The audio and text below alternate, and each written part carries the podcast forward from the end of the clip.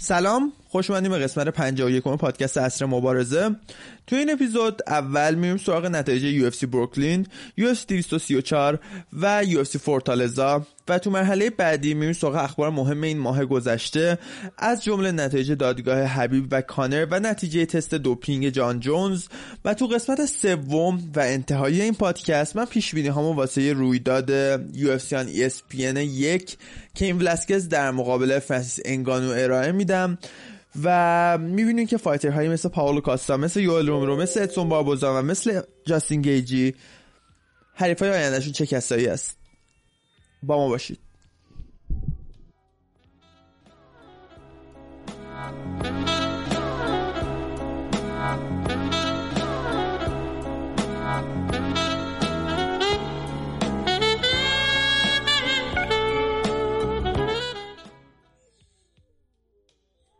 خب میریم سراغ قسمت 51 پادکست عصر مبارزه.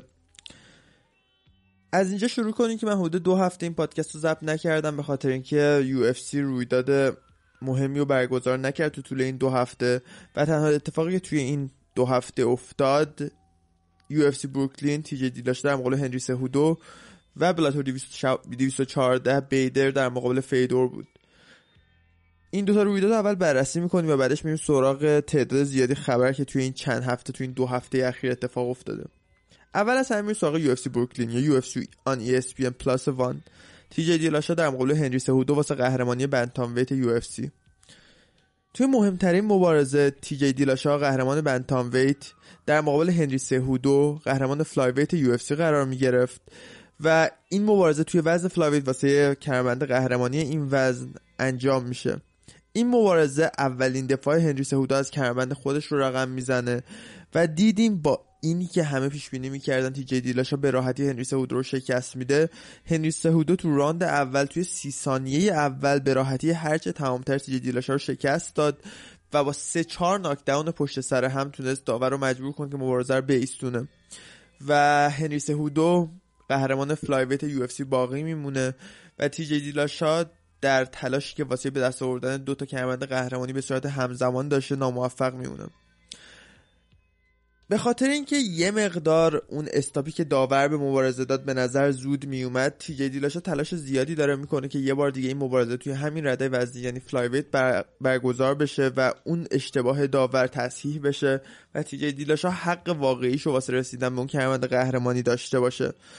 و به نظر من هم داور یه مقدار زود مبارزه متوقف کرد و تیجی دیلاشا هنوز حرفایی واس گفتن داشت و لازم به گفتن که توی وزن 125 پوند یا فلای ویت اونقدر نیازی نیست که نگران ضربه مغزی واسه مبارز ها باشیم. واسه اینکه با اون وزن کمتر قدرت مشت به تب کمتره و احتمال صدمه مغزی دائم خوردن توسط مبارز به مراتب کمتره. خب میریم سراغ مبارزه بعدی. مبارزه بعدی گریگ هاردی در مقابل الین کراودر مبارزه که تو co-main event اتفاق افتاد و همه چه منتقدا چه fighter ها و چه طرفدارا پیش بینی می‌کردن که گریگ هاردی به راحتی الین کراودر رو شکست میده. همونطور که می‌دونین گریگ هاردی یکی از بهترین بازیکنهای فوتبال آمریکایی توی 20 سال گذشته است و به خاطر یه سری مشکلات قانونی که داشته از لیگ ملی فوتبال آمریکایی یعنی NFL اخراج شده و بعد از اخراج شدن از NFL مجبور میشه که به ورزش جدید روی بیاره و هنرهای رزمی ترکیبی رو انتخاب می‌کنه.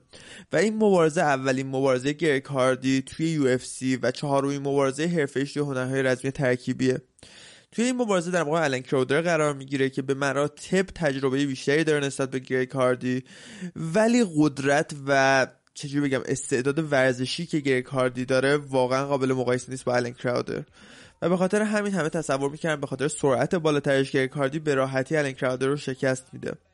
ولی در نهایت دیدیم که توی راند دوم یه گریگ هاردی خیلی خسته و از نفس افتاده رو دیدیم و دیدیم که گریگ هاردی به خاطر اینکه دوست داشت از مبارزه خارج بشه با یه زانو به الن کراودر که روی چهار دست و پا روی زمین بود و این زانو غیر قانونیه خودش رو بازوند یعنی disqualify شد به خاطر نقض قانون و الن کراودر با disqualification برنده مبارزه اعلام شد توی راند دوم. دو تا مبارزه دیگه است که می‌خوام بهش اشاره کنم. اولین مبارزه مبارزه بین گرگور گیلسپی و ینسی مدروس. این مبارزه بین یکی از fighter های جوون و بهترین کشتیگیرهای حال حاضر lightweight و ینسی مدروس fighter welterweight یه وزن پایینتر اومده و شروع کرده به مبارزه کردن تو lightweight اتفاق افتاد. این مبارزه خیلی چیزا رو مشخص می‌کرد. از جمله اینکه گرگور گیلسپی بعد از این برد توی 15 نفر برتر lightweight قرار خواهد گرفت و از اون طرف ینسی مدروس بعد از یه باخت بد در مقابل دانالد کابوی سرونی برگشته بود و یه وزن پایینتر اومده بود و توی این مبارزه می‌خواست نشون بده که توی وزن lightweight هم حرفایی واسه گفتن داره. من خودم به خاطر علاقه زیادی به گرگور گیلسپی و سبک مبارزه کردنش دارم. خیلی خوشحالم از اینکه ینسی مدروس رو شکست داد توی راند دوم به راحتی هرچه تمامتر و تونست اثبات کنه که آینده lightweight به fighter هایی مثل گرگور گیلسپی وابسته است. ببخشید گوشیم زنگ خورد. خب می‌گفتم گرگو گیلسپی ینسی مدروس رو توی راند دوم با TKO شکست میده و می‌بینیم که یه بار دیگه ینسی روی خاک در مقابل کشتیگیرهای قوی هیچ حرفی واسه گفتن نداره و باید وایسیم و ببینیم که همینطور که گرگو گیلسپی رشد می‌کنه و توی 15 نفر قرار می‌گیره و شروع می‌کنه به بالا رفتن از اون نردبون چه fighter هایی در مقابلش قرار می‌گیرن و چه کسی جواب کشتی سنگین و خفه کننده گرگو گیلسپی خواهد داشت تو آینده. خب مبارزه بعدی که می‌خوام در موردش صحبت کنم به نظر من بهترین مبارزه شب بود. مبارزه بین دانالد کابوی سرونی پیرمرد کابوی وزن lightweight و الکس هرناندز که به خودش لقب اسکندر مقدونی رو داده. و توی این مبارزه الکس هرناندز باز خیلی چیزا نشون میده. تو مبارزه های قبلی که توی یو داشت به راحتی تونسته بود حریفاشو پشت سر بذاره و حریفایی مثل بنیل داریوش و الیور آبن مرسیر رو توی مجموعا چهار راوند تونست ناک بکنه. و با اعتماد به نفس بالایی وارد این مبارزه شد و از همون اول به نظر می اومد که کابوی رو دست کم گرفته. ولی به محض اینکه مبارزه شروع شد دیدیم کابوی یه کاری کرد که از دست هر فایتری بر نمیاد.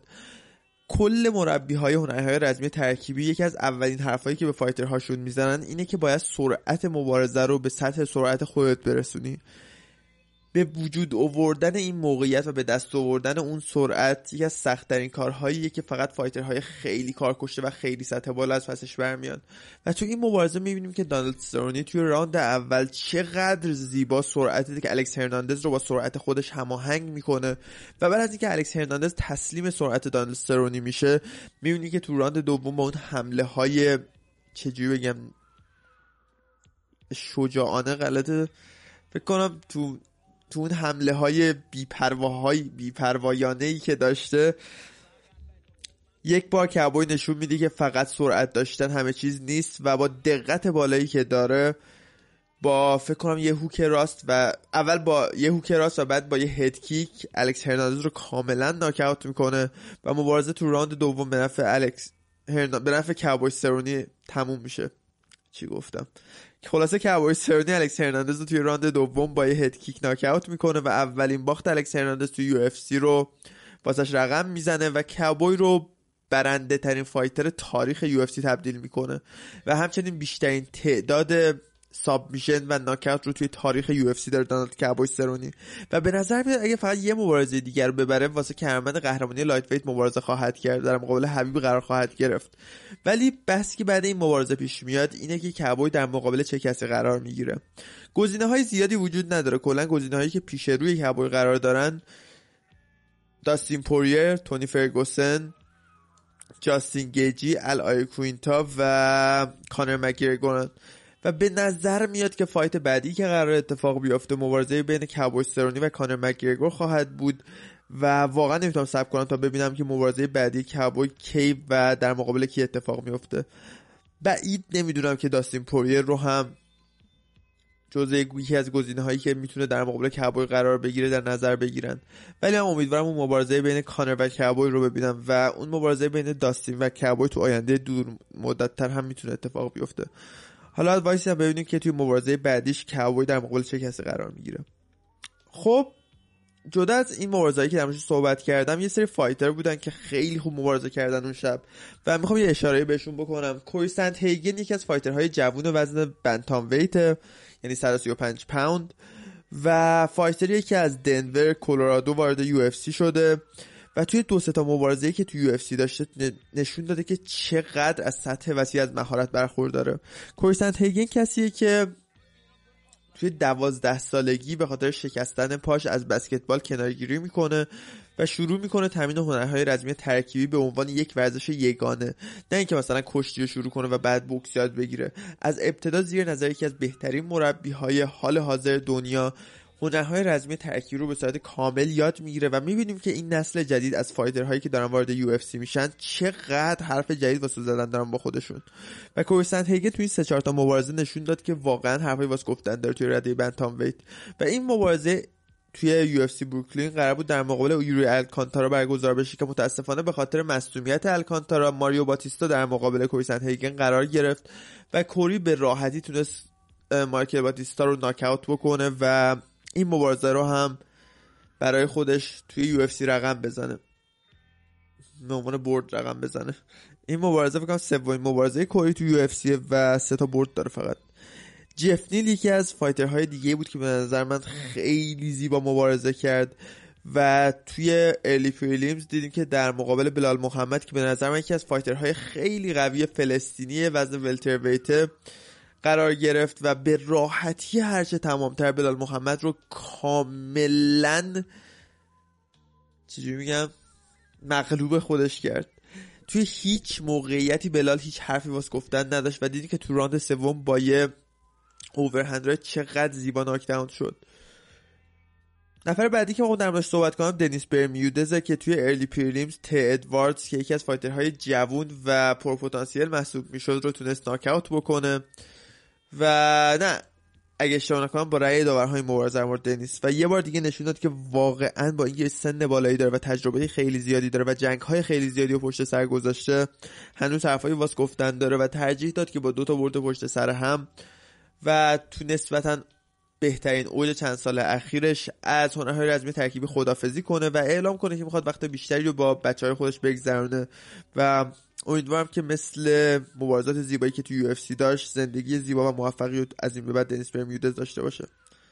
خب می‌رسیم به بلاتور 214 بیدر در مقابل فیدور. توی این رویداد فقط سه تا fight رو بررسی می‌کنیم. اولین fight مورد بررسی فینال Grand Prix سنگین وزن بلاتور. رایان بیدر در مقابل فیدور امیلیاننکو بود و همونطور که انتظار می‌رفت مبارزه بیشتر از یک راند طول نکشید و اتفاقا تو 15 ثانیه اول رایان بیدر با یه overhand left یعنی یه overhand چپ خیلی زیبا فیدور رو کاملا ناکاوت می‌کنه و با اولین مشت مبارزه مبارزه تموم میشه و رایان بیدر قهرمان سنگین وزن نیمه سنگین وزن و قهرمان Grand Prix سنگین وزن بلاتور میشه. و نشون میده که واقعا در وزن light heavyweight و heavyweight رایان بیدر حرفای واس گفتن داره و جز یکی از بهترین fighter های دنیا باید به حساب بیاد. مبارزه بعدی مبارزه بود بین هنری کورالس و ارن پیکو. هنری کورالس یه fighter عادیه با رکورد 22 برد و فقط سه باخت و در مقابل ارن پیکو رو داریم که با رکورد 4 باخت با 4 برد و یه باخت وارد مبارزه شد. ارن پیکو کسیه که از حدود 20 سال از حدود 15 سال پیش وقتی که فقط 5 سال سنش بود همه روش سرمایه گذاری کرده بودن به عنوان یکی از بهترین کشتیگیرهای تاریخ آمریکا محسوب میشه و تو بوکس هم حتی حرفایی واسه گفتن داره و با fighter ها و بوکسورهای مثل میگل کوتو تمرین می‌کنه و زیر دست مربی بوکس خیلی مشهور فردی روچ قرار داره. و ارن پیکو از موقعی که وارد بلاتور شد انتظار می‌رفت که هیچ کس جلودارش نباشه و مستقیما مسیرش رو به سمت کمربند قهرمانی طی کنه. و این مبارزه بعد از چهار برد پشت سر هم اتفاق میافتاد در مقابل هنری کورالس. ولی همونطور که می‌بینید تجربه این دوتا fighter حتی نزدیک به هم, هم, نیست. و ارن پیکو تو این مبارزه نشون داد که تجربه چقدر اهمیت داره و یه fighter یه مقدار با تجربه تر چقدر راحت می‌تونه از سد یه حریف جوونتر و بی تجربه خیلی قوی تر بگذره. هنری کورالس دیدیم که با یه overhand right زیبا با یه هوک راست زیبا تونست ارن پیکو رو کاملا ناکاوت بکنه و با KO تو راند اول ارن پیکو رو شکست بده.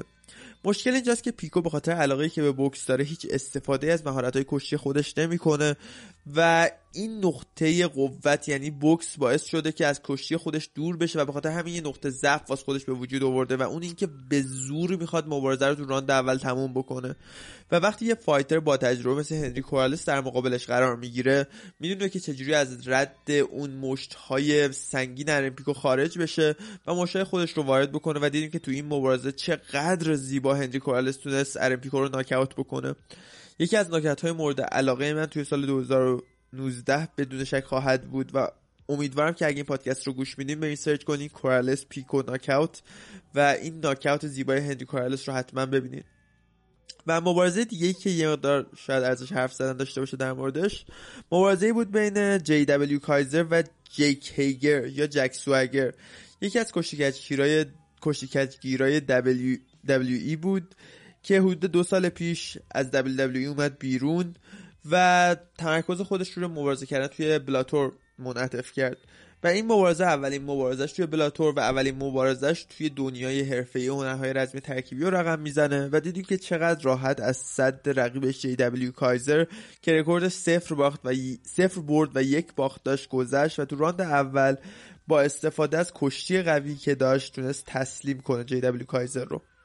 خب این بود fight های مهم این هفته. میریم و من تا اینجای اپیزود رو قرار بود دو هفته پیش پخش کنم. یعنی قرار بود این اپیزود 51 دو هفته پیش پخش بشه. بعد از اون رویداد UFC یعنی ESPN Plus یک تی جی دیلاشا در مقابل هنری سهودو ولی بعد از اینکه این بخش اول رو ضبط کردم یه وقتا کف دستم درد می‌کرد. رفتم دکتر و فهمیدم یه توموری کف دستم به وجود اومده و بلافاصله اورژانسی مجبور شدم عملش بکنم. و به خاطر همین یه مقدار ضبط قسمت 51 عقب افتاد یکی دو هفته. و تو این فاصله دو تا رویداد دیگه رو UFC برگزار کرد UFC 234 و UFC فورتالزا. قبل از اینکه سراغ اخباری که تو این یه ماهی که من اپیزودی ضبط نکردم اتفاق افتاد و اونا رو بررسی کنیم من مبارزه های مهم اون دوتا کارت رو هم بررسی می‌کنم و بعدش میریم سراغ بقیه داستان.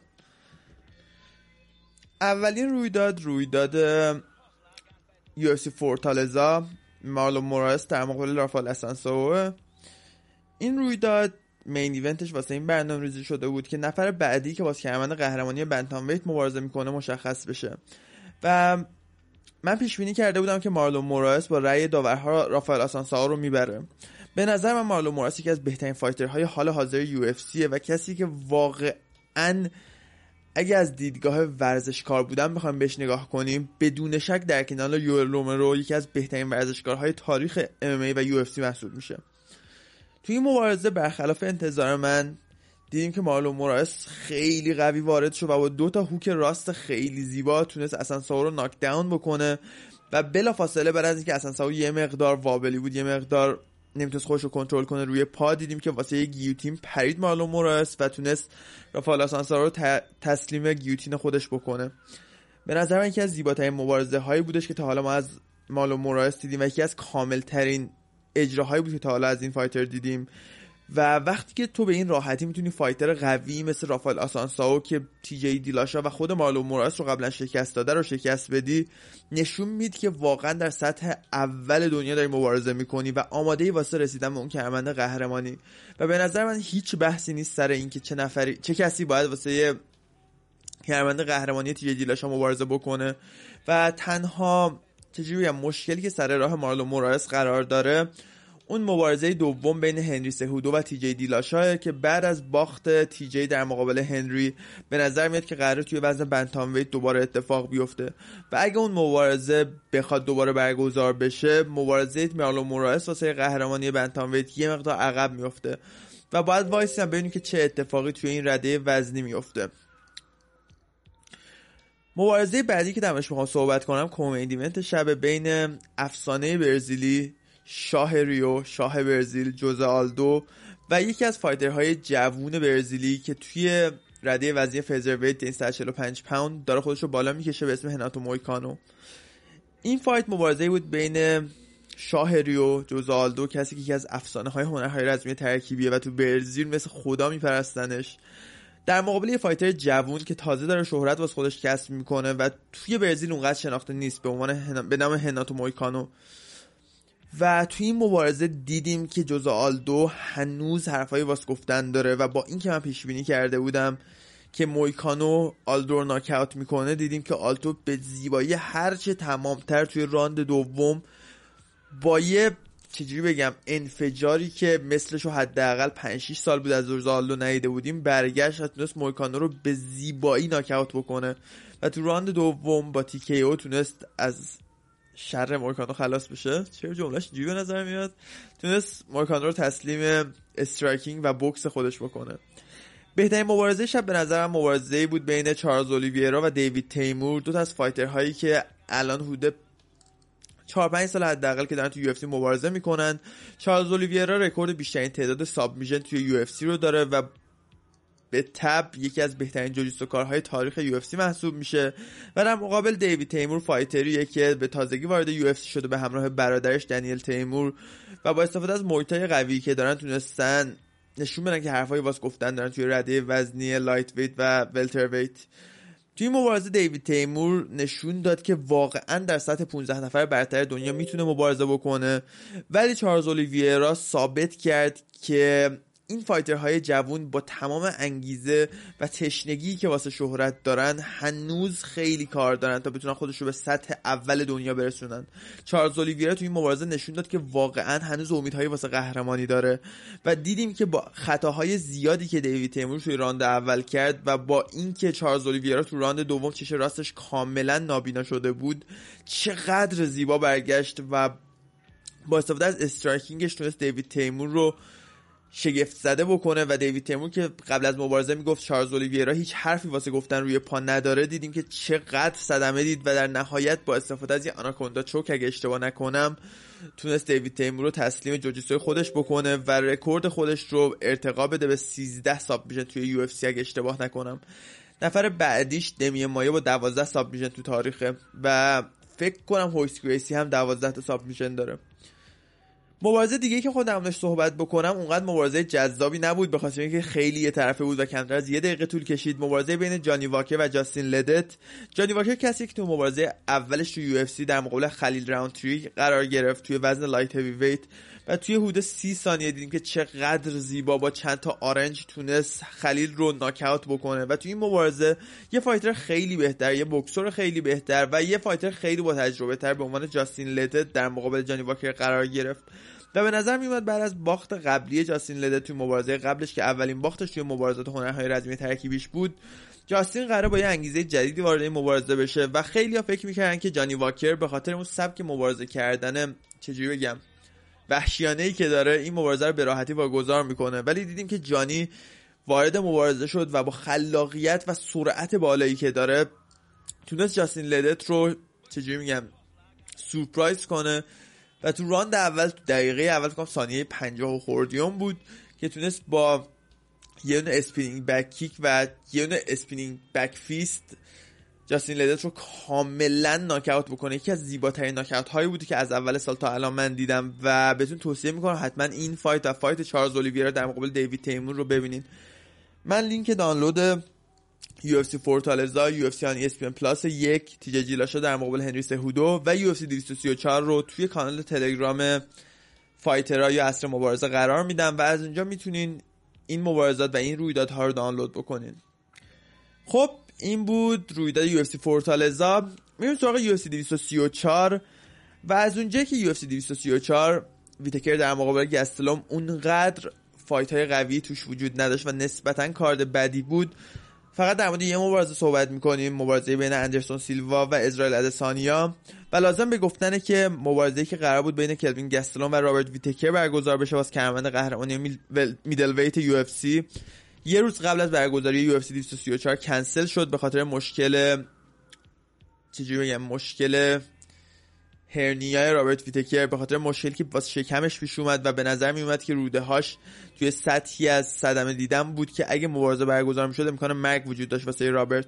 و به خاطر همین اون مبارزه کنسل شد و اندرسون سیلوا در مقابل اسرائیل ادسانیا به عنوان main event این UFC 234 گذاشته شد و این مبارزه همون چیزی که تقریبا همه انتظار داشتن.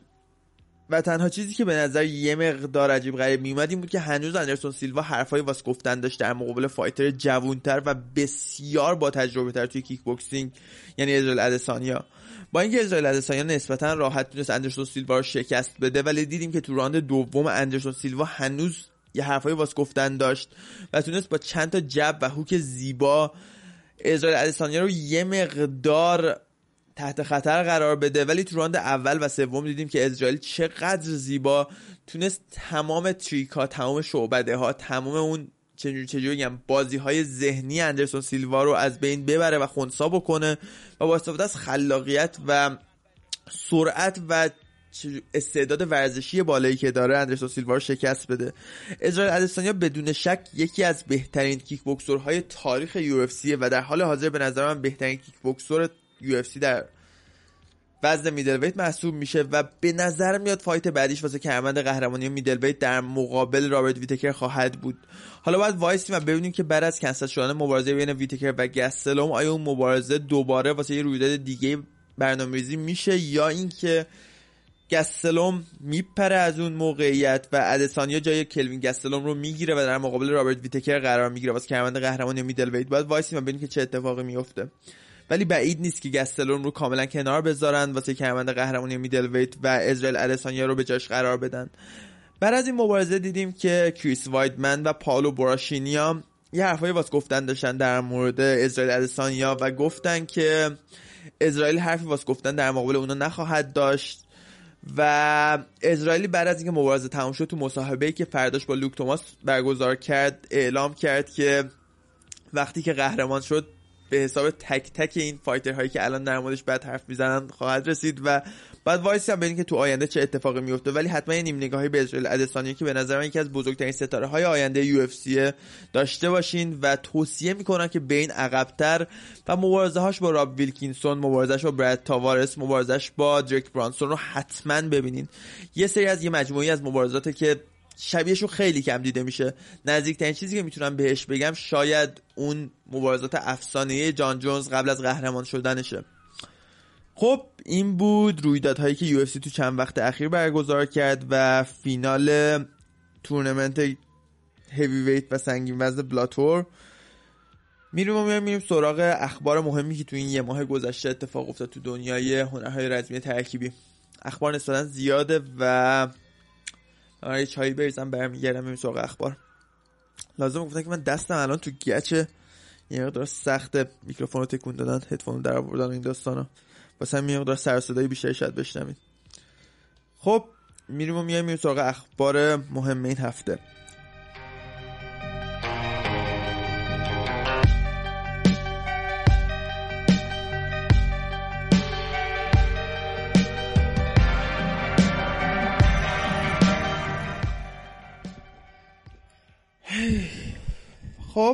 می‌رسیم به بخش دوم قسمت 51 پادکست اصر مبارزه.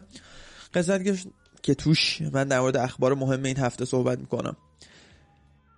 این هفته که چون این بین قسمت 50 و 51 حدود یه ماه فاصله افتاد در مورد اخبار مهم این ماه صحبت می‌کنم. اخبار کوچیک و بزرگ زیاد هست. از اول شروع می‌کنیم. همونطور که می‌دونین کوین لی کسیه که توی دو سه سال اخیر امیدهای زیادی واسه رسیدن به کمربند قهرمانی لایت ویت یو داشت و واقعا کسی که حرفای زیادی واسه گفتن تو اون رده وزنی داره. ولی توی مبارزه آخرش در مقابل الای کوینتا باخت مفتضحانه ای داشت. دومین باختش در مقابل الای کوینتا بود و تو اون مبارزه یه مقدار حفره‌هایی که تو سبک مبارزه کردنش وجود داره نشون داده شد. و به نظر میاد که کوین لی می‌خواد یه تجدید نظری در مورد کمپی که توش تمرین می‌کنه و نحوه تمرین کردنش بکنه. و به خاطر همین مبارزه بعدی و حریف بعدی که در مقابل کوین قرار می‌گیره خیلی جالب خواهد بود. و بحث های زیادی در مورد اینکه چه کسی باید تو مبارزه بعدی در مقابل کوین قرار بگیره صورت گرفته و حریف های احتمالی زیادی پیش روش قرار گرفتن.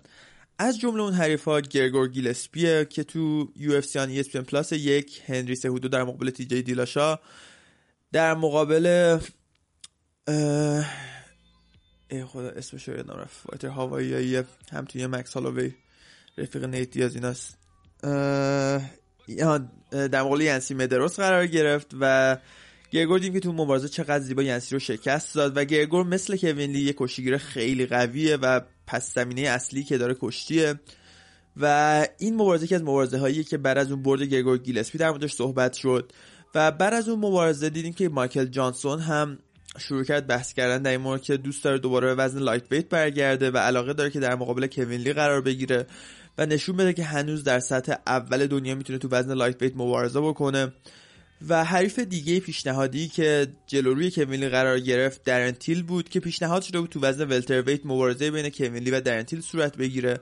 چون همونطور که می‌دونیم کوینلی تو چند تا مبارزه آخرش مشکلات زیادی با وزن کشی داشته و به سختی خیلی زیاد تونسته خودش رو به وزن lightweight برسونه. ولی این لیستی که من الان تهیه کردم واسه حدود سه هفته پیش همون موقع که فهمیدم دستم مشکل داره و مجبور شدم عمل بکنم و از اون موقع تا الان اتفاقای زیادی افتاده. از جمله اینکه حبیب یه مصاحبه کرده و در مورد کوینلی صحبت کرده. قبل از اینکه کوینلی این دوتا باخت رو در مقابل تونی فرگوسن و الای کوینتا تجربه بکنه خیلی حرفای زیادی در مورد اینکه حبیب به راحتی شکست می‌خوره و اصلا در سطح مبارزه کردن با کوینلی نیست حبیب داشته و خیلی حبیب رو اذیت کرده. و همونطور که می‌دونین حبیب در مقابل بی احترامی خیلی حساسه. به خاطر همین تو اون مبارزه حبیب اعلام می‌کنه که اگه کوین لی بتونه با اسلام مخاچف مبارزه کنه و اسلام هم تیمی و پسر عموی حبیب رو شکست بده حبیب با کمیلی مبارزه خواهد کرد و به نظر میاد که این مبارزه بین کمیلی و اسلام مخاچف مبارزه که بیشتر از همه نظر مردم رو و طرفدارا رو جلب کرده و بعید نیست که توی این دو سه هفته آینده ببینیم که مبارزه بین این دوتا fighter اعلام شده. چون همونطور که می‌دونین اسلام مخاچف تنها عضوی از تیم حبیبه که بر اثر اون مبارزه و داستانی که بعد از UFC 229 حبیب در مقابل مکگرگور اتفاق افتاد محروم نشد و هنوز اجازه مبارزه کردن داره. و بعید نیست که اسلام مخاچف رو توی چند وقت آینده توی وزن lightweight در مقابل کوین لی ببینیم. به نظر من اگه این مبارزه برگزار بشه و برنامه ریزی بشه یکی از بهترین مبارزه های چند وقت اخیر تو وزن lightweight خواهد بود.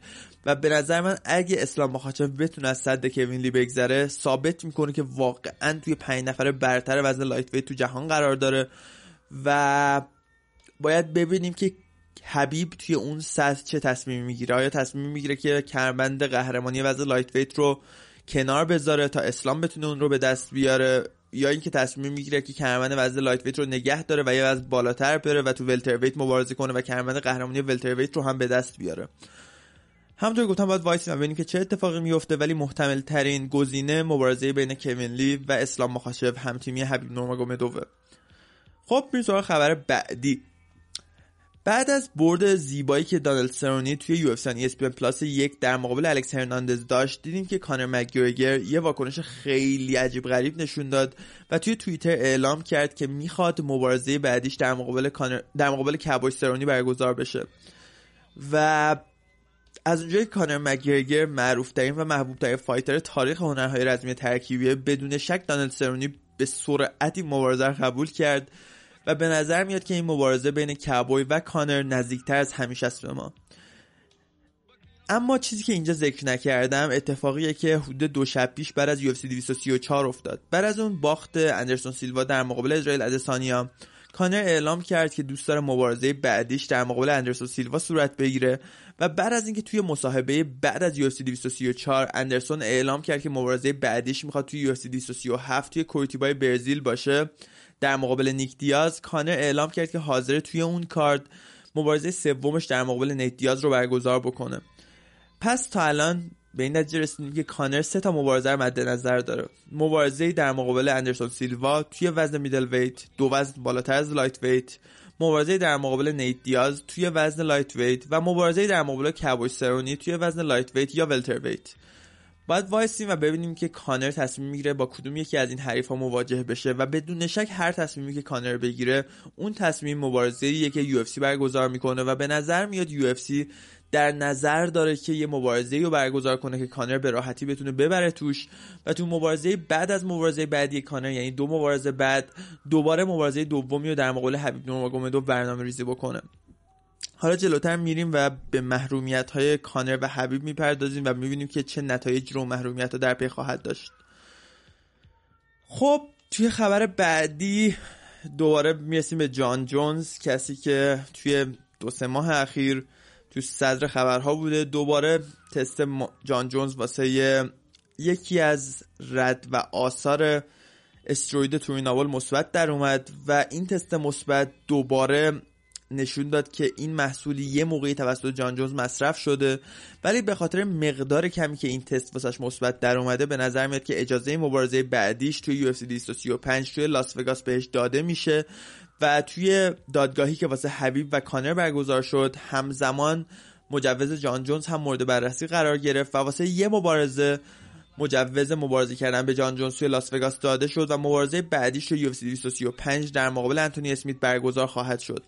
ولی باید وایسیم و ببینیم که تست های آینده جان جونز توی سالهای اخیر آیا همینطوری مثبت قراره بیاد و آیا قراره همینجوری ما چشم‌پوشی کنیم از, از تست های مثبت دوپینگ جان جونز یا اینکه قراره بپردازیم بهشون و جان جونز رو واسه یه بار دیگه محروم بکنیم از مبارزه کردن.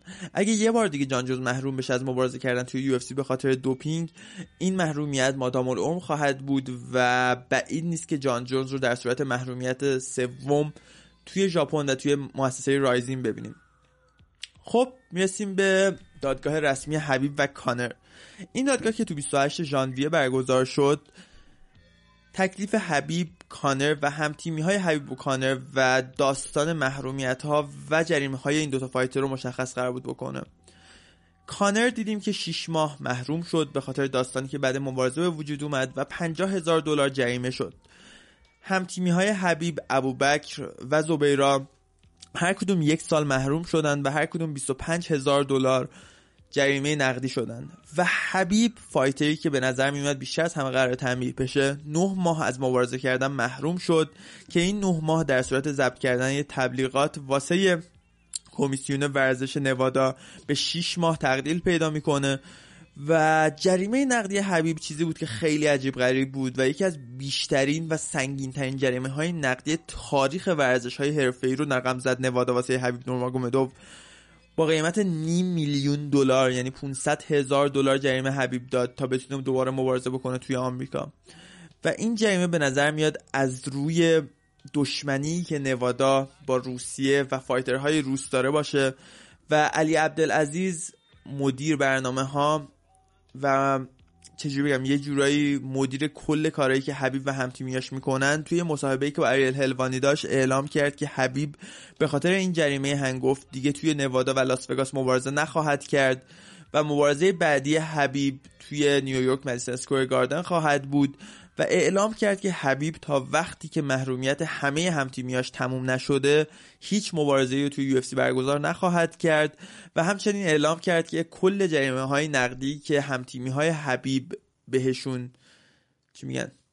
داده شده توسط خود حبیب پرداخت میشه و هیچ کنون از همتیمی های حبیب یعنی ابوبکر و زبیرا هیچ پولی رو پرداخت نخواهند کرد.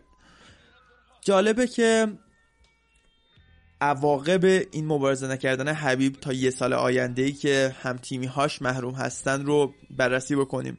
اگه یه سال حبیب نخواد مبارزه بکنه یک سال کمربند قهرمانی lightweight بدون دفاع باقی خواهد موند و بعید نیست که این یک سال مبارزه نکردن منجر به این شکل کمربند lightweight UFC از حبیب گرفته بشه و دو تا فایتر دیگه واسه این کمربند قهرمانی مبارزه بکنن. یه امکان دیگه ای که وجود داره اینه که یک کمربند موقت یا interim lightweight title به وجود بیاد و fighter هایی مثل کانر مگرگور مثل داستین پوریر مثل تونی فرگوسن واسه این کمربند مبارزه بکنن و مشخص بشه که نفر بعدی که حبیب بعد از یک سال برمیگرده و باهاش مبارزه می‌کنه چه کسی خواهد بود. حریف های آینده حبیب موضوعیه که خیلی در موردش بحث میشه این روزا و خود حبیب توی مصاحبه‌ای که با Submission Radio داشت اعلام کرد که سه تا fight دیگه باقی مونده توی قراردادش و این سه تا fight احتمال زیاد در مقابل فلوید میودر، تونی فرگوسن و جورج سنت پیر خواهد بود. ترتیب این fight ها مشخص نیست ولی یه شایعه هایی وجود داره مبتنی بر اینکه فلوید میودر توی تابستون در مقابل حبیب نورماگومدوف قرار می‌گیره و بعد از اون حبیب توی UFC در مقابل تونی فرگوسن قرار می‌گیره و در انتها مبارزه آخر حبیب توی UFC در مقابل جورج سنت پیر خواهد بود با اینکه حبیب سن خیلی کمی داره ولی سالهای زیادیه که حرف از بازنشستگی می‌زنه و بعید نیست که بعد از این سه مبارزه واقعا حبیب از دنیای هنرهای رزمی ترکیبی کنارگیری بکنه و به زندگی شخصی و بی سر و صدای خودش توی داغستان توی روسیه بپردازه. خب این بود داستان حبیب و کانر. می‌رسیم به چند تا مبارزه که توی این چند وقتی اعلام شدن. اولین مبارزه مبارزه بین پاولو کاستا و یوئل رومرو. مبارزه که خیلی وقت شایعه در مورد شنیده میشه. پاولو کاستا یکی از fighter های برزیلی جوونه که تازه وارد وزن middleweight UFC شده و تو چند وقت اخیر با بردهای زیبایی که در مقابل جانی هندریکس و یورای هال داشته نشون داد که واقعا در سطح اول دنیا داره مبارزه می‌کنه. ولی این مبارزه به نظر من جهش خیلی بزرگیه واسه پاولو کاستا. بلا فاصله بعد از اینکه در مقابل یورای هال قرار گرفته پاولو کاستا در مقابل رتبه اول وزن middleweight جهان یعنی یوئل رومرو که یکی از بهترین fighter های تاریخ middleweight قرار می‌گیره. و به نظر من بعید نیست که یوئل رومرو توی این مبارزه به راحتی پاولو کاستا رو شکست بده و کاملا آینده پاولو کاستا رو از بین ببره. این رو این مبارزه به عنوان main event رویداد UFC 3 برگزار میشه و بعد وایسیم و که تا اون موقع مصدومیتی واسه این دو تا fighter به وجود میاد یا نه. مبارزه بعدی که اعلام شده واسه main event UFC ESPN دو مبارزه تو وزن lightweight بین ادسون باربوزا و جاستین گیجی. هر دوی این fighter ها از دو تا برد خیلی زیبا در وارد این مبارزه میشن. ادسون باربوزا تو مبارزه آخرش دنت رو به زیبایی ناکاوت کرد و جاستین گیجی تو مبارزه آخرش جیمز ویک رو به زیبایی هرچه تمامتر تونست ناکاوت بکنه. این مبارزه خیلی چیزا رو مشخص می‌کنه و مشخص می‌کنه که کدوم یکی از این دوتا fighter امیدهاشون واسه رسیدن به کمربند قهرمانی UFC رو حفظ می‌کنن. و به نظر من هر کدوم از این دوتا fighter که بتونن این مبارزه رو ببرن آینده خیلی روشنی جلو روشونه و امیدوارم از ته دلم که جاستین گیجی بتونه ادسون باربوزا رو شکست بده و ما دوباره جاستین گیجی رو تو سطح اول دنیا در حال مبارزه کردن واسه رسیدن به کمربند قهرمانی lightweight UFC ببینیم. خب می‌رسیم به خبر بعدی. همونطور که توی قسمتی که در مورد مبارزه های این هفته صحبت کردم تیجی یه توری رو شروع کرده و داره مصاحبه های زیادی و تو رسانه های مختلف انجام میده. واسه اینکه لابی بکنه واسه اینکه مبارزه بعدیش در وزن بنتام ویت در مقابل هنری سهودو صورت بگیره و بتونه ثابت بکنه که اون مبارزه اول در مورد هنری سهودو اشتباه داور بوده و هیچ ناکاوتی در کار نبوده و تیجی دیلاشا به راحتی می‌تونه سهودو رو شکست بده. و این نیست که این مبارزه رو توی چند ماه آینده ببینیم و امیدوارم که مبارزه بعدی که وقتی که داره برگزار میشه دیگه این مشکل و جنجالی که داور به وجود آورد به وجود نیاد و مبارزه زیبا و تمیز رو شاهد باشیم.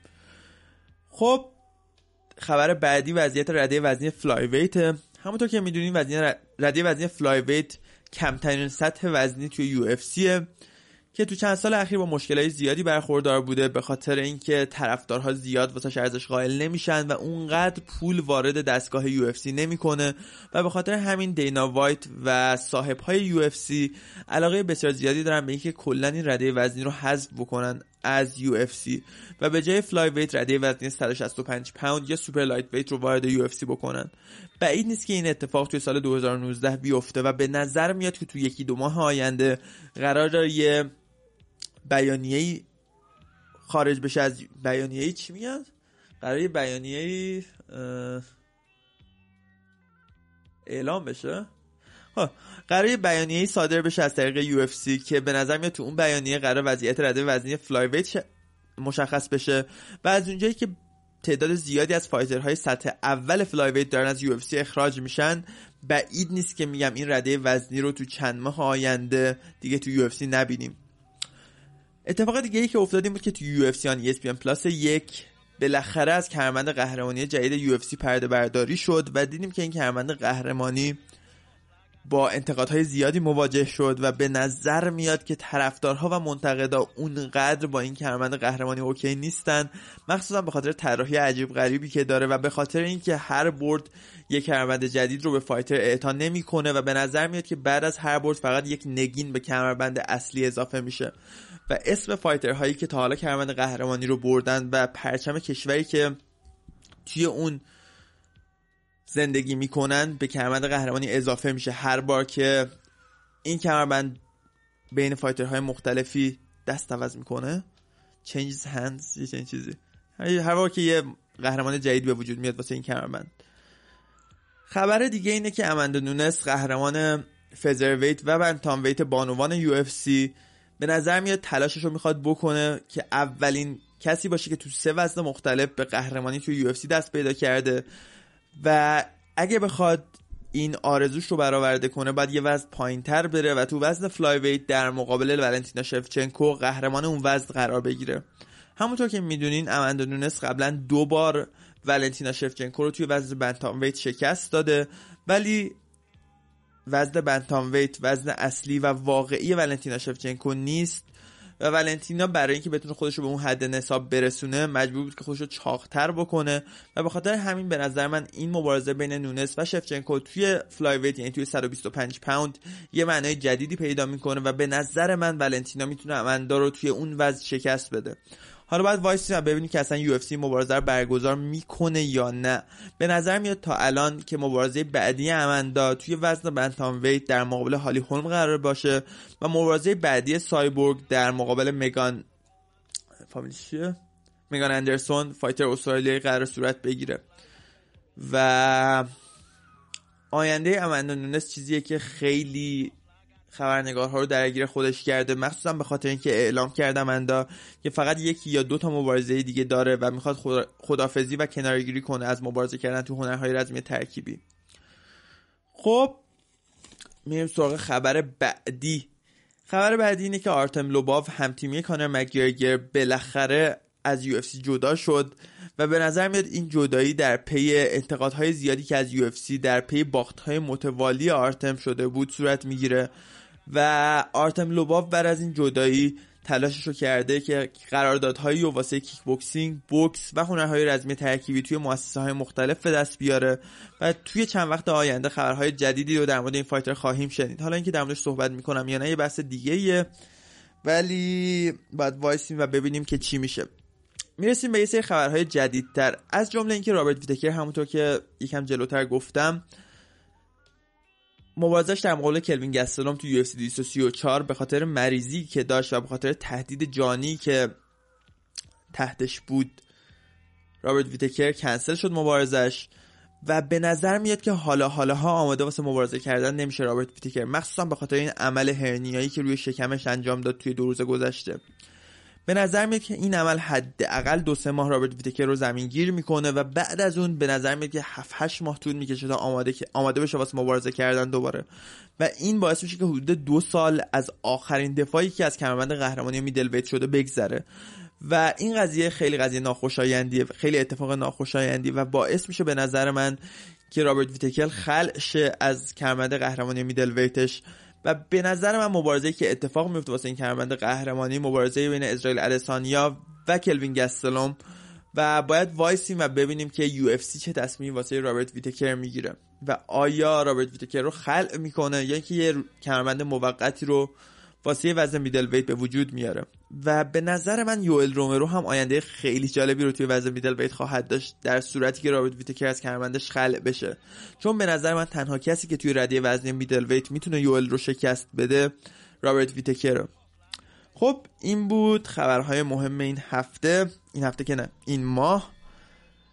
میریم و میایم میریم سراغ پیش های من واسه رویداد سی آن ESPN یک. فرانسیس انگانو در مقابل کیم ولاسکز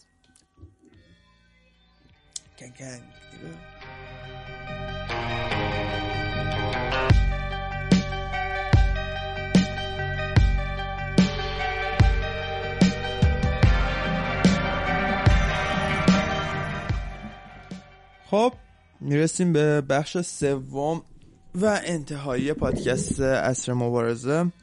تو این قسمت من پیش بینی هامون واسه رویداد UFC ESPN یک کین ولاسکز در مقابل فرانسیس انگانو ارائه میدم. از بالا شروع می‌کنیم و میایم پایین. بدون شک اولین مبارزه که باید بپردازیم main event این کارد یعنی کین ولاسکز در مقابل فرانسیس انگانو این مبارزه مبارزه که در پی مصدومیت های پیاپی کین ولاسکز بعد از سه سال جدایی از octagon و هنرهای رزمی ترکیبی صورت می‌گیره و به نظر میاد که کین ولاسکز داره بر میگرده که تاج و تخت خودش رو پس بگیره توی رده وزنی سنگین وزن. و از اونجایی که هم تیمی و دوست صمیمیش یعنی دنیل کورمیر الان قهرمان سنگین وزن UFC به نظر میاد اینجوری قرار پیش بره که دنیل کورمیر یه بار دیگه از کمربند قهرمانیش دفاع می‌کنه. و بعد کمربند قهرمانیش رو کنار می‌ذاره و کیم ولاسکس کمربند قهرمانی رو از دنیل کورمیر می‌گیره. در مقابل که این ولسکس تو این مبارزه ولی فرانسیس انگانو قرار داره. فرانسیس انگانو بعد از برد زیبایی که تو مبارزه قبلیش در مقابل کرتیس بلیدز داشت برمیگرده تا نشون بده که هنوز جزو دو سه نفر برتر وزن سنگین وزن قرار داره و هنوز امیدهایی واسه رسیدن به کمربند قهرمانی سنگین وزن توی یو داره. این مبارزه خیلی چیزا رو مشخص می‌کنه. مشخص می‌کنه که کین ولاسکز آیا همون کین ولاسکز قدیمی هست یا نه و مشخص می‌کنه که آیا فرانسیس انگانو واقعا می‌تونه یک کشتیگیر در سطح جهانی رو شکست بده یا نه. و مشخص می‌کنه که آیا قدرت فرانسیس انگانو واسه رسیدن به کمربند قهرمانی سنگین وزن یو کافی هست یا نه. اگه قرار روی مبارزه شرط بسته بشه بدون شک شرط این شرط بستن منطقی شرط بندی روی کیم ولاسکزه چون کیم ولاسکز تو مبارزه های قبلیش نشون داده که در مقابل فایترهای قدرتمندی که بکسورهای قوی هستن مثل فرانسیس انگانو چقدر می‌تونه با کاردیوی قوی و کشتی قویش به راحتی غلبه کنه به حریفش. و از اونجا من پیش بینی می‌کنم که کین ولاسکز با این پیشفرض که همون کین ولاسکز قدیمیه توی راند دوم با TKO فرانسیس انگانو رو شکست میده. توی راند سوم با TKO فرانسیس انگانو رو شکست میده.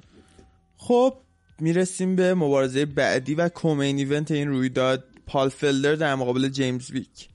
این مبارزه بین دو تا از fighter های پر پتانسیل و جوون رده وزنی lightweight صورت می‌گیره.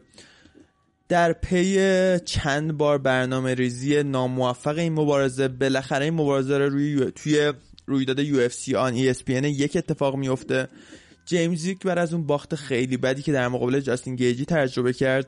برمیگرده و در مقابل پال فلدر های ایرلندی قرار می‌گیره و واسه یه بار دیگه می‌خواد ثابت کنه که می‌تونه جزء ده نفر برتر این رده وزنی باشه جیمز ویک در مقابل پال فلدر رو داریم که همه امیدهای زیادی واسش داشتن و امیدوار بودن که بتونه به عنوان ستاره بعدی وزن lightweight خودش رو نشون بده و مثل کانر مکگرگر سوپرستار ایرلندی بعدی UFC باشه. ولی بعد از چند تا مبارزه سخت و چند تا باخت بد در مقابل مایک پری در مقابل فرانسیسکو تیرینالدو و در مقابل ادسون باربوزا اون امیدها و آرزوها یه مقدار فروکش کرد و این مبارزه مبارزه که به نظر من می‌تونه دوباره اون سر و صداها رو به پال فلدر برگردونه. پیش بینی هم واسه این مبارزه برد پال فلدر با ناکاوت توی راند دومه. ولی به هیچ وجه جیمزیک نباید دست کم گرفته بشه. و این پیش بینی من صرفا به خاطر اینه که من خیلی از پال فلر خوشم میاد و جیمز ویک کسی که اونقدر علاقه بهش ندارم سبک مبارزه کردنش رفتاری که در بین مبارزه ها داره توی مصاحبه ها رفتاری که داره و سبکی که خودشو ارائه می‌کنه جیمز ویک اونقدر باب دل من نیست. به خاطر همین پیش‌بینیم برد پال فلدر با ناکاوت توی راند دومه. خب می‌رسیم مبارزه بعدی مبارزه بین سینتیا کلویلو و کورتنی کیسی. مبارزه که تو وزن strawweight بانوان UFC صورت می‌گیره و به نظر من این مبارزه رو سینتیا با رأی داورها می‌بره.